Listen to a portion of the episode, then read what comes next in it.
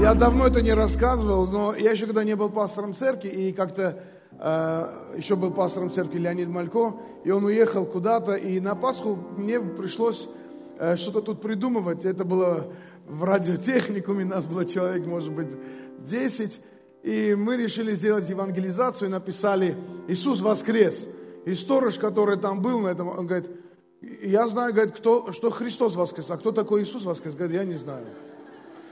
И, к сожалению, вот такая тотальная безграмотность, она пока что существует, но церковь для того и существует, чтобы всем сказать, в чем смысл Пасхи. Аминь. В чем он смысл и как он может отразиться, отразиться на нашей жизни. И знаете, что очень важно, что... Когда тебе какой-то человек делает подарок, ты говоришь спасибо, думаешь этим подарком в другой раз отомстить ему. Но, но когда мы понимаем, что сделал для нас Бог, мы также понимаем, что мы никак не сможем это возместить. Мы никак не сможем отблагодарить. Есть только один способ, каким можем отблагодарить. Я сегодня о нем скажу попозже. Но, по крайней мере, просто промолчать, просто пройти как бы мимо, или сказать, ну, ну а как я отблагодарю? Ну, никак не отблагодарю, ну, поэтому никак не буду благодарить. Мы не можем так сделать. Все-таки как-то мы должны это сделать. Аминь или аминь. Давайте закроем наши глаза и своим вниманием простремся к Господу и скажем Ему спасибо за этот день, за Пасху, за воскресенье. И давайте попросим, чтобы Дух воскресения, Дух победы, потому что Пасха – это праздник победы. Это победа над смертью. Чтобы Дух воскресения, Он вошел в наш Дух. И чтобы что-то изменилось в наших приоритетах, в наших целях, ценностях, в нашем стремлении в этой жизни. Чтобы Дух победы Божией, Он пришел в нашу жизнь. Аллилуйя. Подними свои руки Господу. Аллилуйя. Если ты соглашаешься со мной в молитве сейчас, тогда начинай молиться на языках. Отец Небесный, мы благодарим Тебя. Мы благодарим Тебя за Дух Победы, который Ты дал нам в этот день воскресения из мертвых. И мы понимаем, что это не в этот день было. Мы понимаем, что, Господь, это было а, не так, как мы, как правило, справляем, но мы благодарим Тебя, что это было. Что Иисус воскрес. И мы принимаем в свое сердце Дух Победы. Дух Победы. Дух воскресения. В свою жизнь. В свою семью. В свое будущее. В свою церковь. В свое общество. В свою страну. Аллилуйя. В свои уста. В свои глаза. Аллилуйя. Мы принимаем Дух Победы и благодарим Тебя, и поклоняемся Тебе, Отец Небесный, Иисус Христос, Святой Дух, поклоняемся Тебе, благодарим Тебя. Аллилуйя. И воистину Иисус воскрес. Аминь. Аллилуйя. Давай поднимем рукоплескание. Слава Богу! Слава Богу! Слава Богу!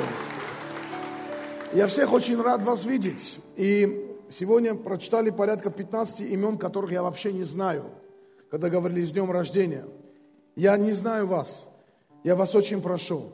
Давайте подойдите после этого служения ко мне сюда. Я хоть узнаю вас и благословлю и помолюсь вас и поздравлю с днем рождения. И давайте сделаем добрую традицию. Даже когда мы будем уже супер-мега-церковью под сто тысяч человек, я буду делать поздравления именинников. Просто те, кто день рождения, приходите в конце служения сюда. Я лично хочу вас благословить, поздравить с днем рождения и отпустить с миром. Аминь. А теперь, пожалуйста, дайте аплодисменты команде прославления. Аминь. И поприветствую своего соседа, скажи ему пару э, важных, ласковых, необходимых слов. И можете садиться. Аминь. Аллилуйя. Аллилуйя. Я хочу, чтобы дали аплодисменты также всем ребятам, всем ребятам в службе порядка, световикам, всем-всем. Вам там не надо так много здесь быть, идите в зал, один только кто-то останься. Аминь. Аллилуйя. Они на самом деле стараются, у нас вечером сегодня будет спектакль, мюзикл. Я вчера был на репетиции, мне так этот мюзикл нравится. Это один из лучших, если не лучший мюзикл нашей церкви. И мы всегда на Пасху пытаемся что-то обновить, что-то сделать лучше. Поэтому э, обязательно будь сегодня здесь, приведи своего неверующего какого-то друга, соседа. Я с утра пошел, немножко раздал. Соседи уже знают, что в Пасху я их приглашаю, некоторые даже дверь не открывают. Это их не спасет. Поэтому все равно будем приглашать. Аминь. А если кто-то, кто вообще вы здесь первый раз, вы пришли первый раз, вы здесь первый раз, поднимите вашу руку, если вы первый раз. Вон там первый раз, вон там первый раз, на балконах. Хорошо, дайте им аплодисменты, большое спасибо, что пришли. Дотерпите меня э, до конца собрания. Специально для тех, кто пришел первый раз, будет особая молитва. И я помолюсь сегодня, в день Пасхи, за вас. Аминь. И я прошу также, еще раз прошу, чтобы вы были внимательны к вечернему собранию сегодняшнему. Аминь. А, ну, я не знаю, только Славик это написал или нет, но сегодня я получил э, в, в, в мессенджере э, стихотворение. У нас Слава Баженов поэт, поэтому мы отправили его далеко, чтобы он там творил. Он написал: Пасха – это крест, Пасха – это сила, Пасха – это смерть и это милость. Пасха – это свет и избавление, это мир и исцеление.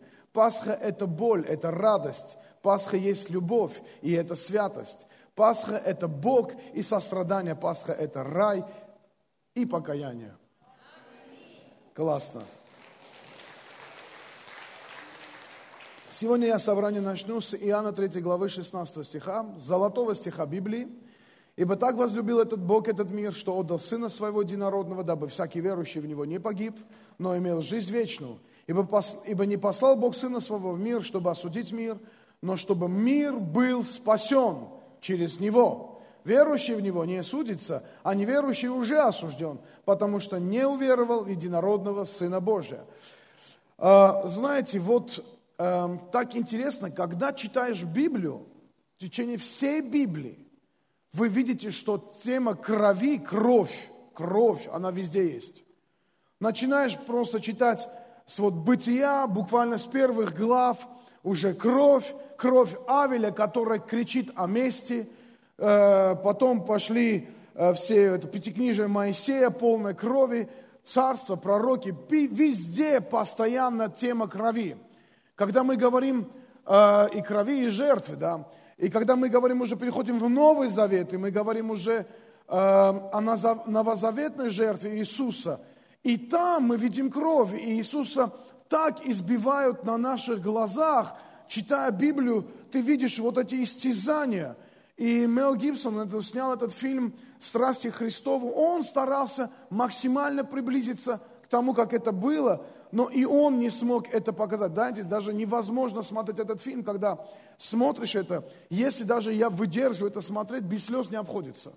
Но, представляете, даже этот фильм, при всем при том, что он так максимально приближен к действиям, он не так показывает распятие, он не может так показать то, как Иисуса на самом деле распинали, и как много было крови, когда Иисуса распинали. Но почему-то, когда смотришь на Пасху, и то, как сегодня эту Пасху справляют, такое впечатление, что люди страдают гермофобией. Гермофобия – это страх крови. Э, такое впечатление, как будто вот такой повальная гермофобия. И откуда-то взялись яички, куличи. И говоришь, откуда вы взялись куличи? Ну, я не буду говорить о том, что это э, символы половых органов, Бога плодородия, фактически я это уже сказал. И это, этим самым древние народы э, поклонялись Богу плодородия именно в это время, во время весенних праздников. И каким-то образом куличи и яйца, они перекочевали в церковь. Сегодня э, многие даже православные священники бьют на бат о том, что это не Пасха.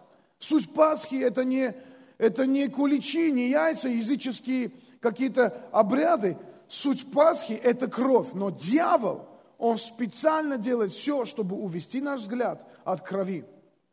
Он делает все возможное, чтобы мы об этом мало говорили, об этом мало проповедовали и, и сделал такую рафинированную Пасху, знаете, чтобы, вот только чтобы не кровь. Почему? Потому что он знает, потому что враг человека, враг твоей души, создание, которое создано, которое взяло для себя цель. Когда мы читаем про Авеля, когда мы читаем про то, что Каин убил Авеля, Господь приходит, давайте посмотрим это местописание. Бытие четвёртая глава, десятый стих, десятый-одиннадцатый стих. «И сказал, что ты сделал?» Это Бог обращается к Каину. «Голос крови брата твоего вопьет ко мне от земли. И ныне проклят ты от земли, которая отверзла уста свои принять кровь брата твоего от руки, твоей, от руки твоей». Знаете, кровь Авеля. И Иисус даже про Авеля говорит, Он также говорит, Он говорит, «Начиная с Авеля, заканчивая с Захария, вы убивали пророков, но кровь этих пророков кричала». Он говорит, Бог обращается к Каину, говорит, что ты сделал? Ты думал это скрыть, но кровь Авеля, она кричит. И она кричит о мести. Она кричит, чтобы отомстить за то, что ты убил Авеля.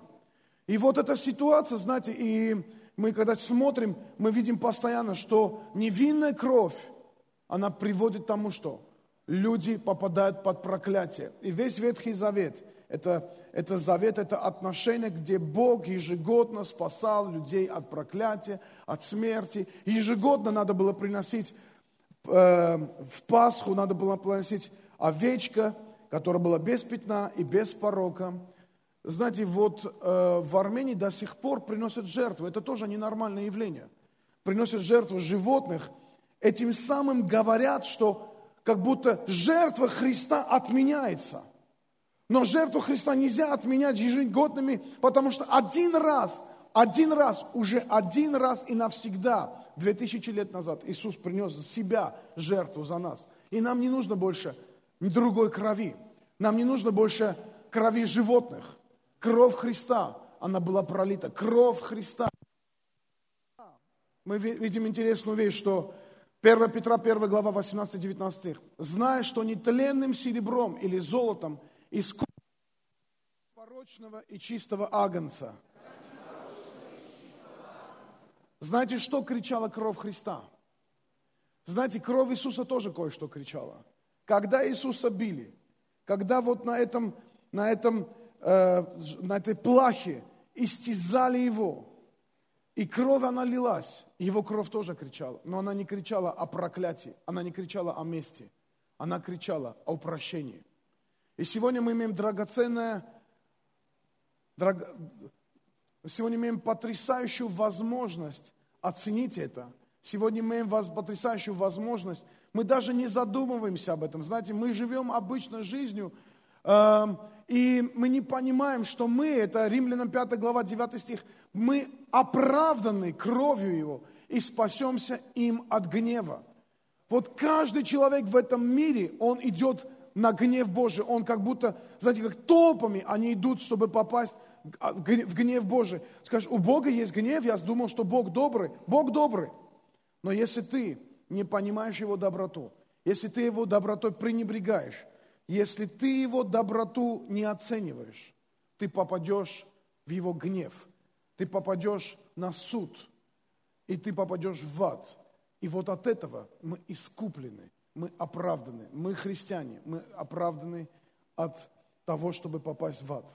Давайте мы посмотрим о том, что сделала кровь. Давайте посмотрим о том, какая сила есть в крови. первое Иоанна, первая глава, шестой-девятый стих. Если мы говорим, что имеем общение с Ним, а ходим во тьме, то мы лжем и не поступаем поистине.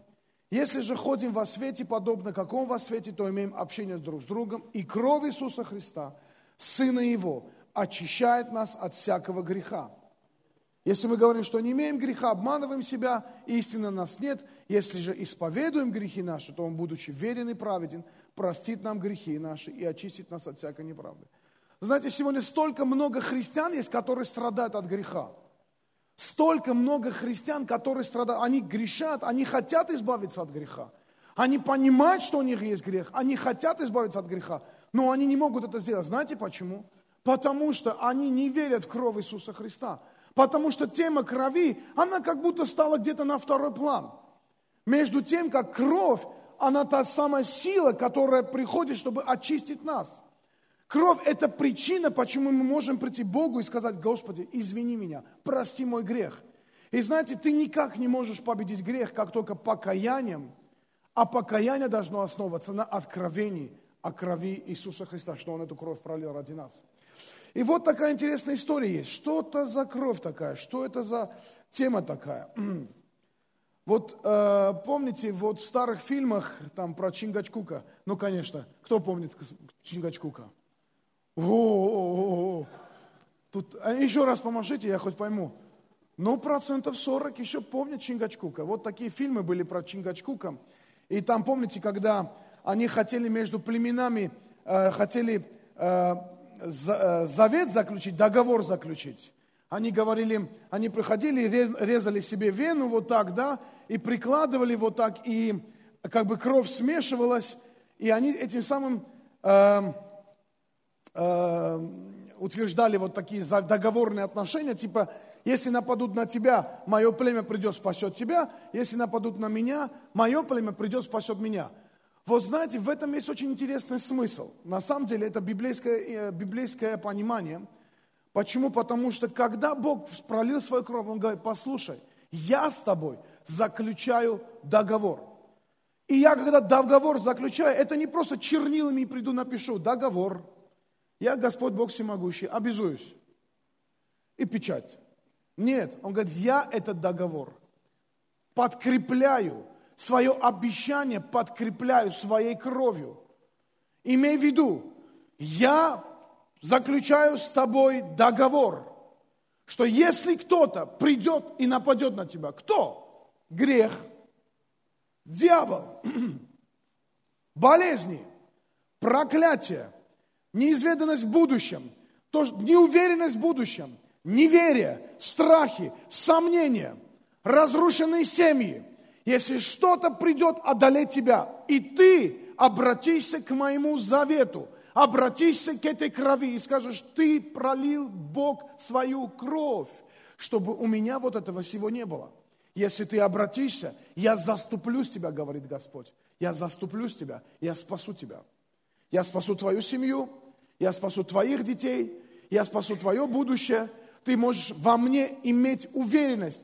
Да, может быть, кризисы, завтра могут быть какие-то, э, не знаю, там, явления, проявления, что бы ни было. Но ты должен знать, в этом во всем я буду с тобой, и я тебя спасу. Это говорит кровь Иисуса Христа. И знаете, что интересно? Что причем, при том, что кровь Христа это все говорит, такое складывается впечатление, как будто христиане закрыли уши, закрыли свои уши, чтобы не слышать это откровение, откровение о крови Христа. Скажешь, ну почему ты думаешь, что мы закрыли уши? Знаете что? Если ты не закрыл свои уши, ты каждое утро будешь делать вечерю. Ты каждое утро будешь... Вечеря это не только то, что мы делаем здесь... Раз в месяц собираемся в церковь. Да, это что-то, что мы делаем как церковь вместе. Мы делаем вечерю. И сегодня у нас будет пасхальная вечеря. Но это что-то каждый день. Ты можешь начинать свой день с того, что ты приходишь и утверждаешь заветные отношения с Богом. Господь, этот день в твоих руках. Бог, я благодарю тебя за завет, который ты заключил между собой и мною через жертву Иисуса. Бог... Вечеря – это что-то, что ты говоришь: иди впереди меня, Господь, как облачный столб днем и как огненный столб ночью, и устрой мне дорогу, Господь. Расположи сердца людей ко мне. Открой те двери передо мной, которые закрыты, Господь. Дай мне успех там, где никто в этот успех не верит. Помоги мне понимать твои откровения, Бог. Помоги мне понимать твои сны. Помоги мне понимать вещи, которые вокруг меня происходят. Помоги мне объективно увидеть то, что происходит вокруг меня. Бог, Ты мой свет, Ты просвещаешь мою тьму. Поэтому сегодня я делаю эту вечерю, провозглашая отношения, которые Ты заключил две тысячи лет назад. Этот договор между собой и мною. Знаете что? Некоторые услышат, пойдут домой и начнут делать какое-то время вечерю. И может быть, ничего такого особенного ты не увидишь. И ты подумаешь, не работает. Знаете что? Если ты относишься к вечере как работает, не работает, тогда точно не работает. Если ты относишься к вечере, я не могу же, Терри, когда ты смеешься, я уже...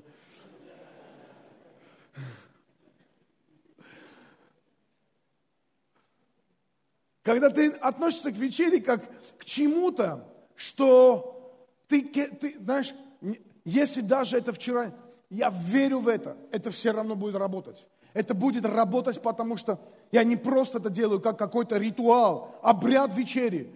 И такой, знаешь, утром выходишь из своей спальни с хлебом и с вином. Я вообще дома не с вином это делаю, я это вообще с водой делаю, потому что я вино не пью. Иногда только когда... Надо будет там разбавлять, там и на некоторые церкви, они, может быть, это делают. Но в основном мы это делаем с водой и с хлебом. Какая разница? Аминь. Символ крови в этом есть. И мы берем воду, и тебе не надо выходить, знаешь, такой, в такой одежде выходить. Там, и твои родственники все... Что ты делаешь? У меня обряд вечери. Прекращайте заниматься ерундой. Уединись с Господом. Возьми хлеб, возьми... воду, можешь виноградный сок взять и просто делай вечерю, провозглашай это верой, то, что это, знаешь что, потому что в это вложилась смерть и жизнь Бога. Вот Бог в это вложился, чтобы мы верой принимали вечерю. И знаешь, что кровь Христа очищает нас от всякого греха, скажи, от всякого греха. Нету ни одного греха особенного, финтибоберного. Ой, пастор, ты не знаешь, вот есть грехи, грехи, а вот этот грех, ой, какой страшный грех, страшный грех. Ты не знаешь, какой у меня страшный грех. Слушайте, нету ни одного страшного греха, ни одного, чтобы Господь не смог очистить это. Не просто грех очистить, даже последствия грехов Бог может очищать. Потому что у греха есть... Есть э, форма мышления, понимаете? Когда человек грешит, грешит, грешит, грешит, грешит, грешит, грешит, грешит, со временем это не просто уже грех, это образ жизни, это образ мысли. И потом вдруг, иногда бывает так, человек уже перестал грешить, уже и не грешит. Но мысль эта, форма жизни, это традиция жизни его, она как бы заставляет, ты как будто что-то не сделал. Вот не согрешил, как будто не пожил.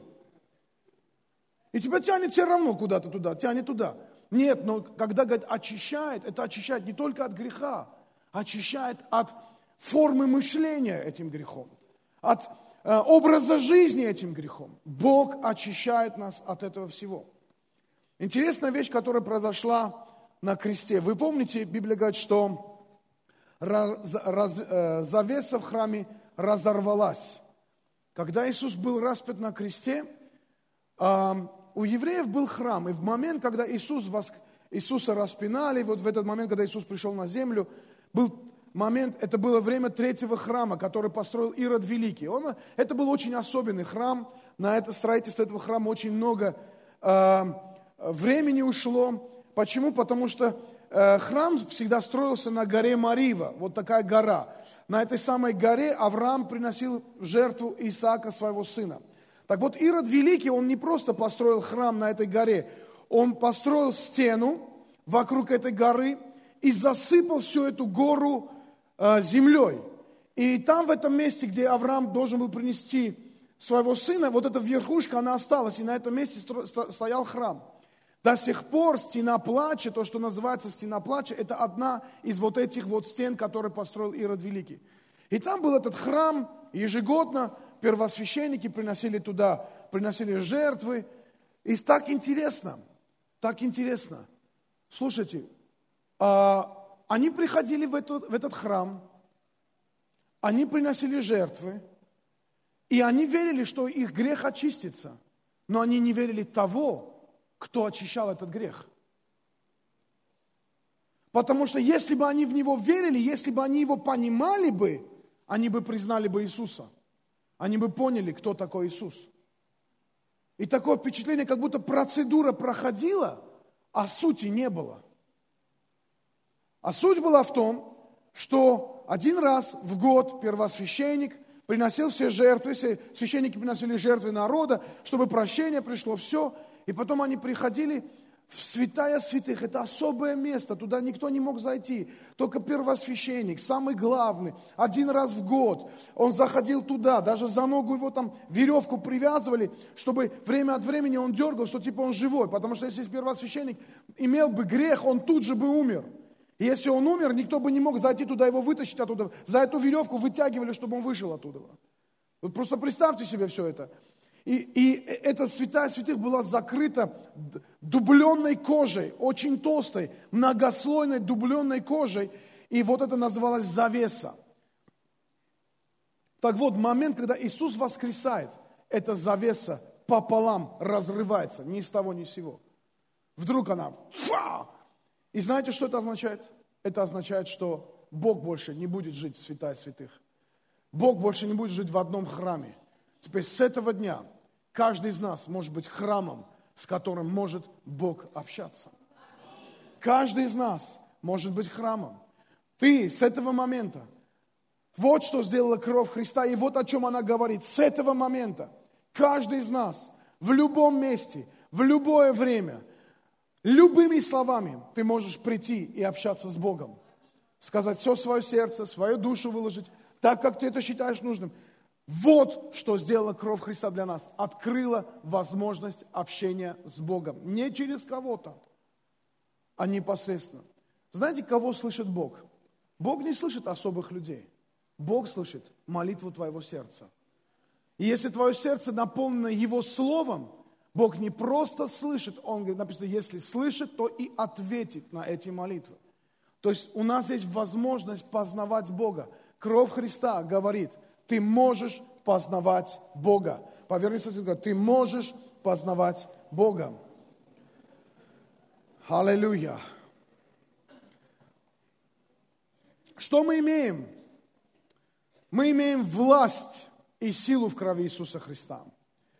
А, знаете, так, перед тем, как я скажу про власть, откройте вместе со мной Евреям четвёртая глава, четырнадцатый шестнадцатый стих. Когда я говорю, хочу про общение досказать. Итак, имея первосвященника великого, то есть кто такой этот первосвященник? Иисус первосвященник, прошедшего небеса, Иисуса Сына Божия, будем твердо держаться исповедания нашего. Ибо мы имеем не такого, я, мне нравится эта песня, верим мы, что... Бог Отец наш, верим мы в Иисуса Христа, верим мы в Святого Духа, что, что нам дана. Классная исповедь. Будем вечно держаться исповедания. Аминь. Ибо мы имеем не такого первосвященника, который не может сострадать нам в немощах наших, но который, подобно нам, искушен во всем, кроме греха. То есть он был искушен во всем, но не согрешил. Поэтому приступаем с дерзновением к престолу благодати, чтобы получить милость и обрести благодать для благовременной или своевременной помощи. Аминь. Представляете, говорит, что дает нам крест, кровь Христа? Кровь Христа дает нам возможность в любой момент прийти к престолу Божьему. В любой момент мы имеем дерзновение. Нам не надо через кого-то, нам не надо разрешения просить, нам не надо у кого-то спрашивать. Мы приходим к Отцу, и мы к престолу благодати. Давайте объясню, почему это называется престол благодати. Давайте объясню. Почему это не престол силы, не престол власти? Почему это не престол величия? Хотя все эти эпитеты можно было использовать в отношении этого престола. Знаете, почему благодать? Благодать – это определенное обозначение силы Божьей. Это форма Его силы, которая дана нам побеждать какие-то вещи в нашей жизни. Дана нам эта сила, чтобы оно нам послужило. Благодатью, например, мы спасены. Вы здесь сейчас или нет? То есть благодать – это что-то, что пришло тебе, помочь тебе. Когда ты слышишь благодать, это не означает, это ты не должен стоять на балконе и смотреть благодать, ляпота. Нет, благодать – это сила, которая служит тебе. Кто хочет, чтобы Бог послужил ему? Тебе нужна благодать. Тебе нужно победить грех? Тебе нужна благодать. Тебе нужно очиститься? Тебе нужна благодать. Тебе нужно решить какой-то финансовый вопрос? Тебе нужна благодать. Аминь. Тебе надо с каким-то человеком отношения выправить? Тебе нужна благодать. Тебе надо быть уверенным в будущем? Тебе нужна благодать. Благодать. Вот, это престол благодати. То есть, это величие Божьей силы, которая приходит, чтобы нам послужить. Поверни соседу, скажи, у Бога есть план. У Бога есть сила послужить тебе, помочь тебе, если ты придешь к престолу благодати. Какое право ты имеешь прийти к престолу благодати? Кто это право тебе дала? Кровь Христа. Аминь. Скажи, кровь Христа дала мне право прийти к престолу благодати. Аминь. Знаете, так интересно.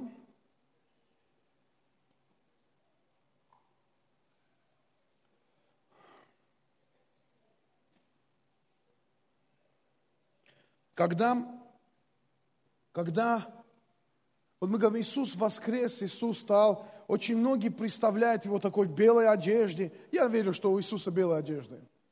Но когда мы смотрим книгу Откровения, как Иисус приходит к нам, давайте посмотрим этот момент. Книга Откровения, девятнадцатая глава, двенадцатый шестнадцатый стих. То есть описывается Иисус. Вот слушайте сюда. Очи у него, как пламень огненный. На голове его много диадим. Он имел имя написанное, которого никто не знал, кроме его самого. Он был облечен в одежду, обогренной кровью, и имя ему – Слово Божье. И воинство небесное следовало за ним на конях белых, облеченный весом белый и чистый. Из уст его исходил острый меч, которым он пораж... который... чтобы им поражать народы. Он пасет их жезлом железным, он топчет точила вина ярости, гнева Божьего Вседержителя. На одежде и на бедре его написано имя Царь царей и Господь господствующий. То есть представляете себе картину Иисуса? Глаза, как огненный пламень. Из уст меч. Жезлом железным пасет. Там воинство, все. И мы думаем, что он придет в белых одеждах. И он приходит в одеждах красных. Обогренная кровью его одежды. Увидите это. Кровь – это не какая-то вторая тема в Библии. Кровь – это красная линия всей Библии. Это красная линия всей Библии. Она через всю Библию проходит. И это же надо же умудриться в Пасху забыть про кровь и вспомнить про яйца.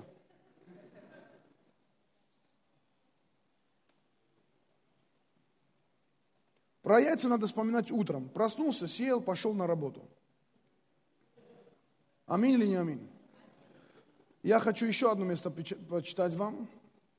Еще одно место хочу вам прочитать. Это книга, это из книги Откровения, опять-таки, что очень интересное место Писания. Это двенадцатая глава, одиннадцатый стих. И тут написано, знаете уже о ком? Уже не о Иисусе написано, здесь уже написано о верующих Христа. Он говорит, какие эти люди должны быть верующие в Христа? Вот верующий, какой он должен быть? Знаете что? Мы можем быть разные. Мы можем быть красивые и очень красивые. Мы можем быть стройные и очень стройные. Мы можем быть э, высокие и очень высокие. Мы разные можем быть. Мы можем быть... Э, Э, такие волосатые и мудрые.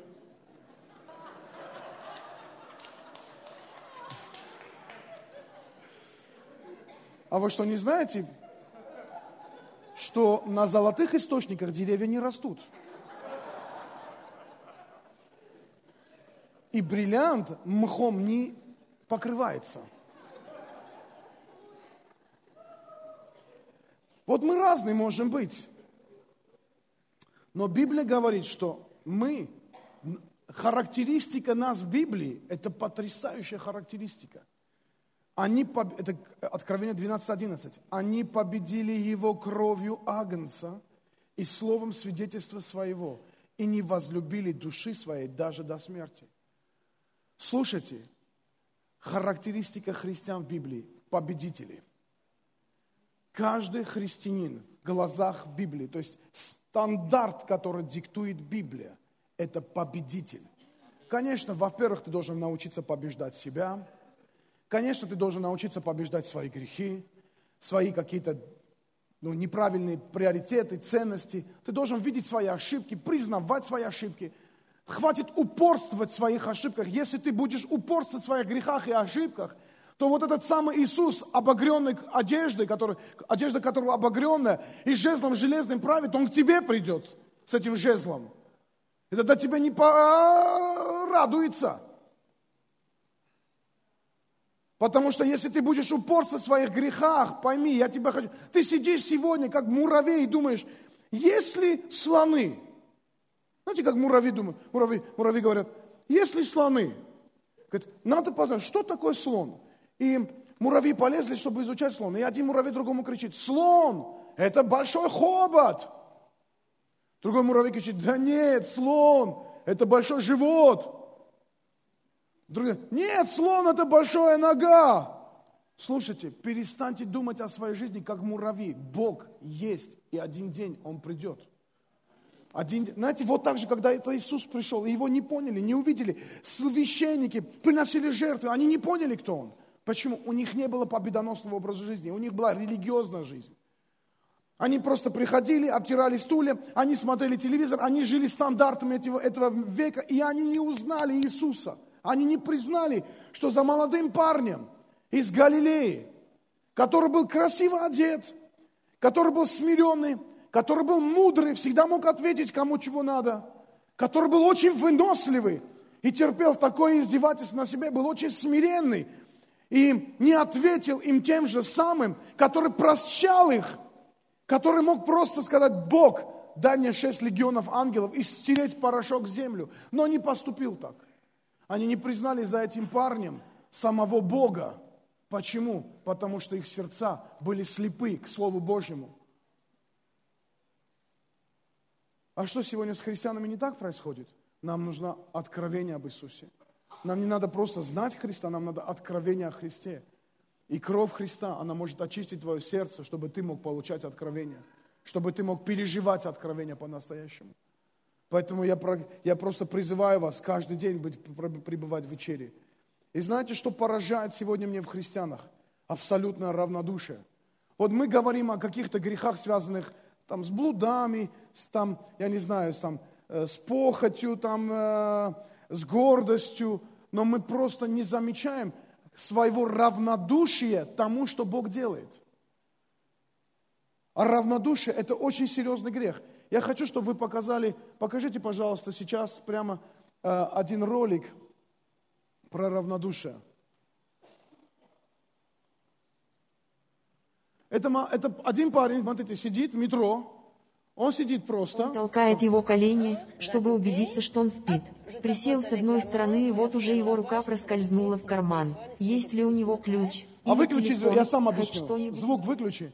Вот смотрите, он пришел, сел с одной стороны, и взял, эта женщина, это, это психолог, там она объясняет. Э, вот смотрите, он там украл у него этого парня и ушел, воришка ушел. И пришел другой парень, он не вор. Смотрите, абсолютно нормальный человек стоит вот просто так себе, и вдруг этот встает, я не знаю, то ли под героином он, то ли под чем он, я непонятно что. Смотрите, что происходит. Алло, что происходит?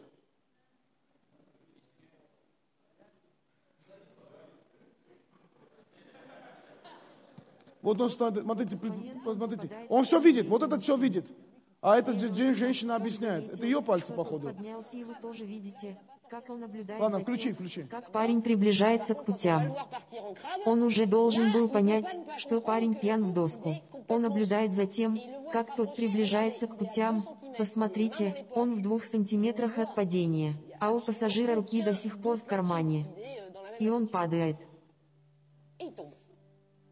Мы видим, как человек упал. Он сейчас лежит здесь. Посмотрите на реакцию мужчины. Он просто уходит. Все, я ухожу. Мои руки все еще в карманах. Он видел всю эту сцену и оставил парня на рельсах. Кроме этого человека, никто больше не видел падения жертвы на рельсы. Возможно, парень уже мертв, получив разряд электричества, а также есть вероятность, что его раздавило поездом.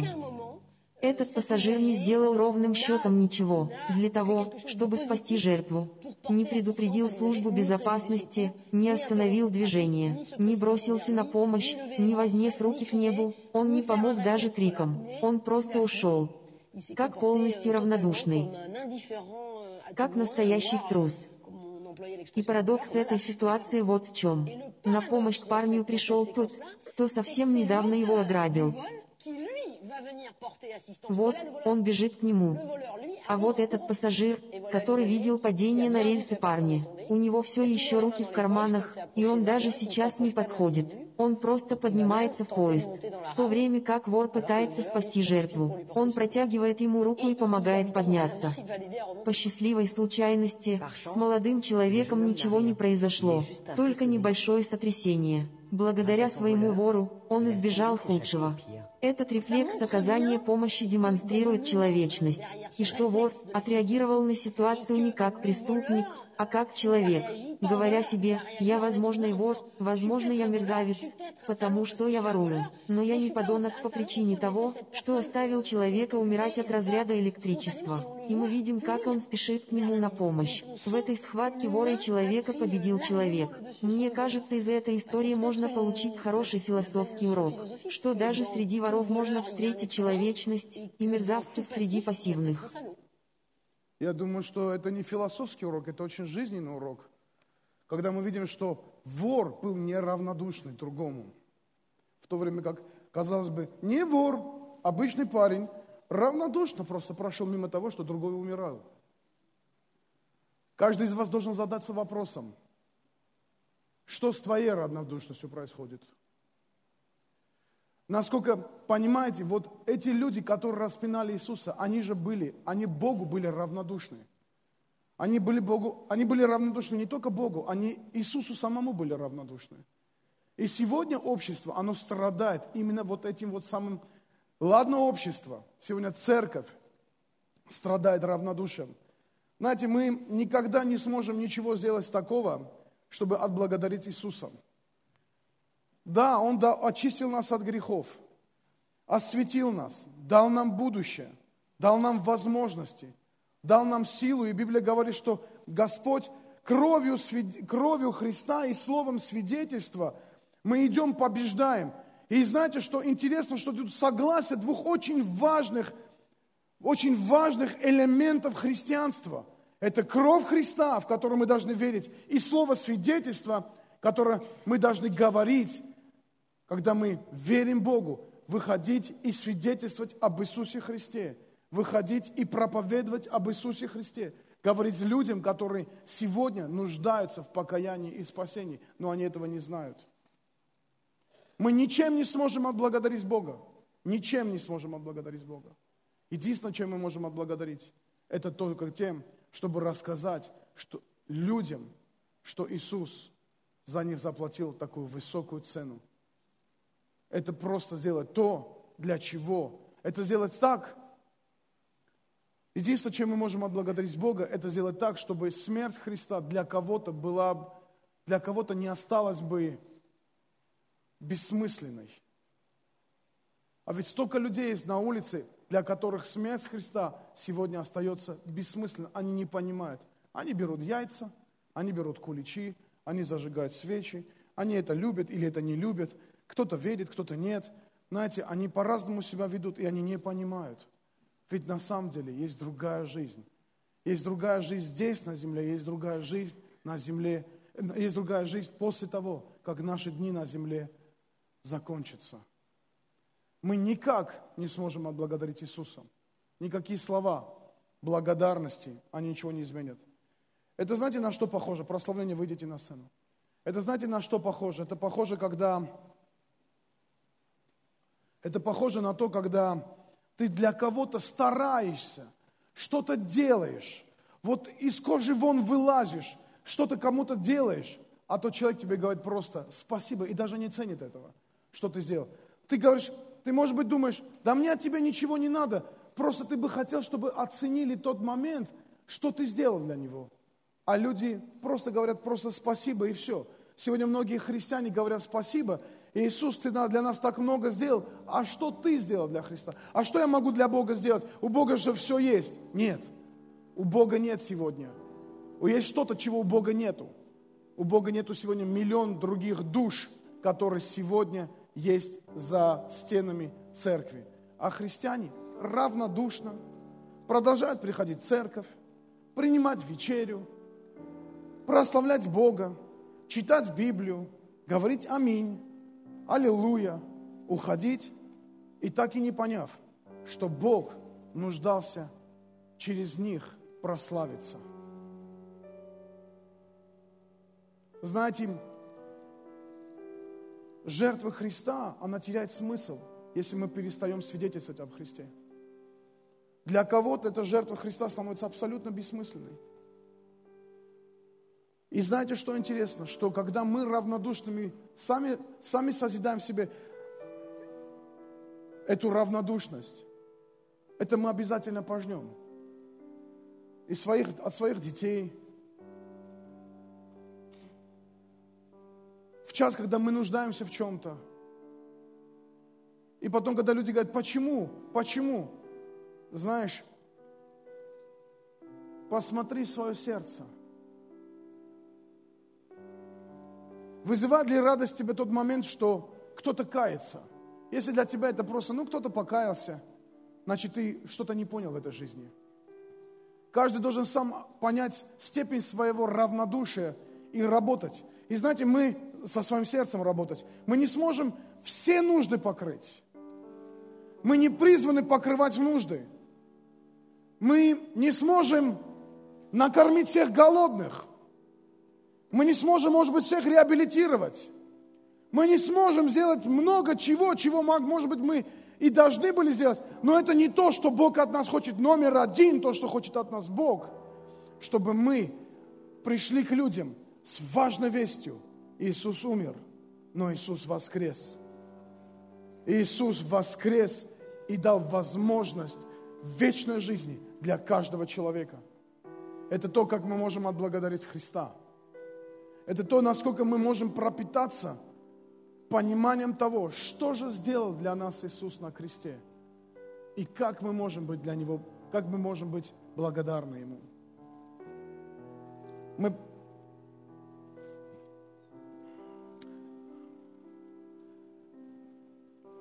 я в свое время очень, когда был студентом библейской школы, я мог по десять человек в день просто приводить ко Христу.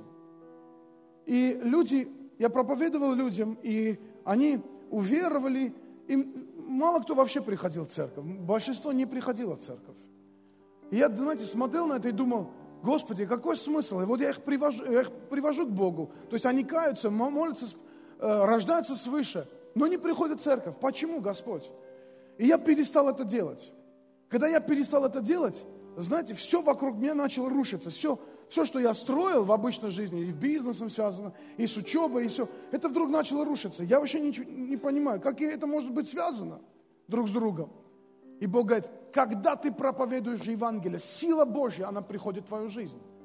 Сила Божья, которая помогает тебе побеждать в твоей жизни. Когда ты перестаешь проповедовать Евангелие, вдруг эта сила Божья начинает, перестает действовать. И когда она перестает действовать, она перестает действовать во всех областях твоей жизни. И в отношениях, и в бизнесе, и в учебе, во всем перестает действовать. И в воспитании, во всем. И я вдруг понял, Господи, но я привожу этих людей в церковь, я, я привожу ко Христу, но они в церковь не приходят. Говорят, твоя задача привести их к Богу. а Дух Святой будет работать с ними, другие люди будут работать с ними. Рано или поздно кто-то, каким-то образом эти люди станут перед вопросом, или при, примут решение и пойдут в церковь, или не пойдут в церковь. Но твоя задача – дать им Евангелие. Дать им Евангелие. Я знаю, очень много раз бывают евангелизации, наподобие той, которую мы сегодня будем делать вечером. Когда люди приходят, каются, уходят и больше не приходят. Это не должно, это не должно нас останавливать. Мы все равно будем проповедовать Евангелие. Может быть, один день они спасутся. Вот Женя Некрасов покаялся вот так на одной из евангелизаций. И не пришел в церковь. Прошли годы, и он оказался в церкви. У меня был один парень, которого я проповедовал, будучи студентом библейской школы. И он тут же помолился молитвой покаяния, тут же принял Христа, начал говорить на языках. Все, в один день просто, моментально. Я даже удивился степени его открытости. Я даже, когда с ним молился на языках, он начал со мной вместе петь на языках. Я думаю, вот это да. На следующее утро он стучится ко мне в дверь, я открываю дверь, и он, мне, и он что говорит, где наколка? Я говорю, что? Я не, знаю, я не понимаю, о чем идет речь. Я говорю, где наколка? Я говорю, я не знаю. Он говорит, у меня была наколка. Говорит, я вечером ложился, у меня была наколка. Говорит, сегодня утром проснулся, наколки нету. Вы, вы слышали когда-нибудь такое? Я в шоке стою, я говорю, для, ну, на тот момент для меня, думаю, ну классно, Бог и наколки сводит, аллилуйя. И представляете, и этот парень тоже ушел и больше не пришел в церковь, я не увидел его в церкви. И я, это меня тоже, меня как-то вот озадачило. Бог, он видел такое чудо и не пришел в церковь. Через два года после этого была какая-то конференция, и... Я еще не был тогда пастором, я должен был работать, у меня там был небольшой ресторанчик. И я стоял, разговаривал с работниками, и вдруг один парень подходит ко мне, говорит, здравствуй, ты меня помнишь? Я смотрю, я не могу вспомнить его. И он говорит, помнишь, с, с наколкой у меня... Я говорю, о, привет, говорю, где ты? Как? Что с тобой случилось? Он говорит, я служу в церкви в другом городе. И знаете... Он не пришел в эту церковь, но где-то он начал приносить плоды. Я больше его никогда не видел, но я знаю, что наше дело проповедовать Евангелие. И знаете, самые большие чудеса, они происходят тогда, когда мы проповедуем Евангелие. Хочешь видеть чудеса того, что Иисус сделал? Чудеса – это следствие того, что Иисус сделал на крови. Разве воскресение из мертвых – это не чудо? Так вот, это было первое чудо. Знаете, все самые большие чудеса происходят тогда, когда мы проповедуем Евангелие. Я недавно проповедовал здесь, в Новосибирске, в Древо Жизни. Проповедовал о том, как я пришел, помолился, если кто-то знает эту историю, за глухого старичка. Помолился, и он стал слышать. И потом меня через несколько времени пригласили в эту церковь, ну, поздравить их с днем рождения. И после служения ко мне подходит один старичок, другой старичок, подходит и говорит... Вы молились, когда вы рассказывали эту историю, у меня, у меня на одно ухо, я был глухой. Говорит, после служения мое ухо открылось, и я слышу. Я не поверил. Я позвал пастора, говорю, слушай, он, говорю, он точно или он чудик какой-то?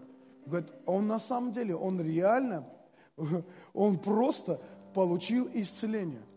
Вы не представляете, как, когда я где-то проповедую эту историю, как я молился за глухого старика, и он получил исцеление, сколько людей подходят, чтобы я помолился за них. И я молюсь за них, но ничего не происходит. Но один поверил, и это свершилось. И знаете почему? Потому что равнодушие к другим людям делает тебя, твою веру делает бездейственной. И она на тебя даже не может работать. Равнодушие – это меч обоюдоострый. Это то, что ты, ты ранишь других людей своим равнодушием. Это то, что ранит тебя, твое же равнодушие. Поэтому мы должны что-то пересмотреть себя. Если сегодняшнюю Пасху я, у меня есть возможность помолиться, и сегодняшнюю молитву чему бы я посвятил, чтобы мы все сегодня подняли на крест, как грех нашего равнодушия. Чтобы мы покаялись в равнодушии и просили, чтобы кровь Христа пришла и очистила нас. Мы не сможем накормить всех голодных. Мы не сможем раз... раскопать все колодцы. Мы не сможем, может быть, что-то сделать, но то, что мы можем сделать, оно живет вокруг нас, наши соседи, друзья, знакомые, родственники, родные. Они должны знать, что Бог сделал для них. Давайте встанем.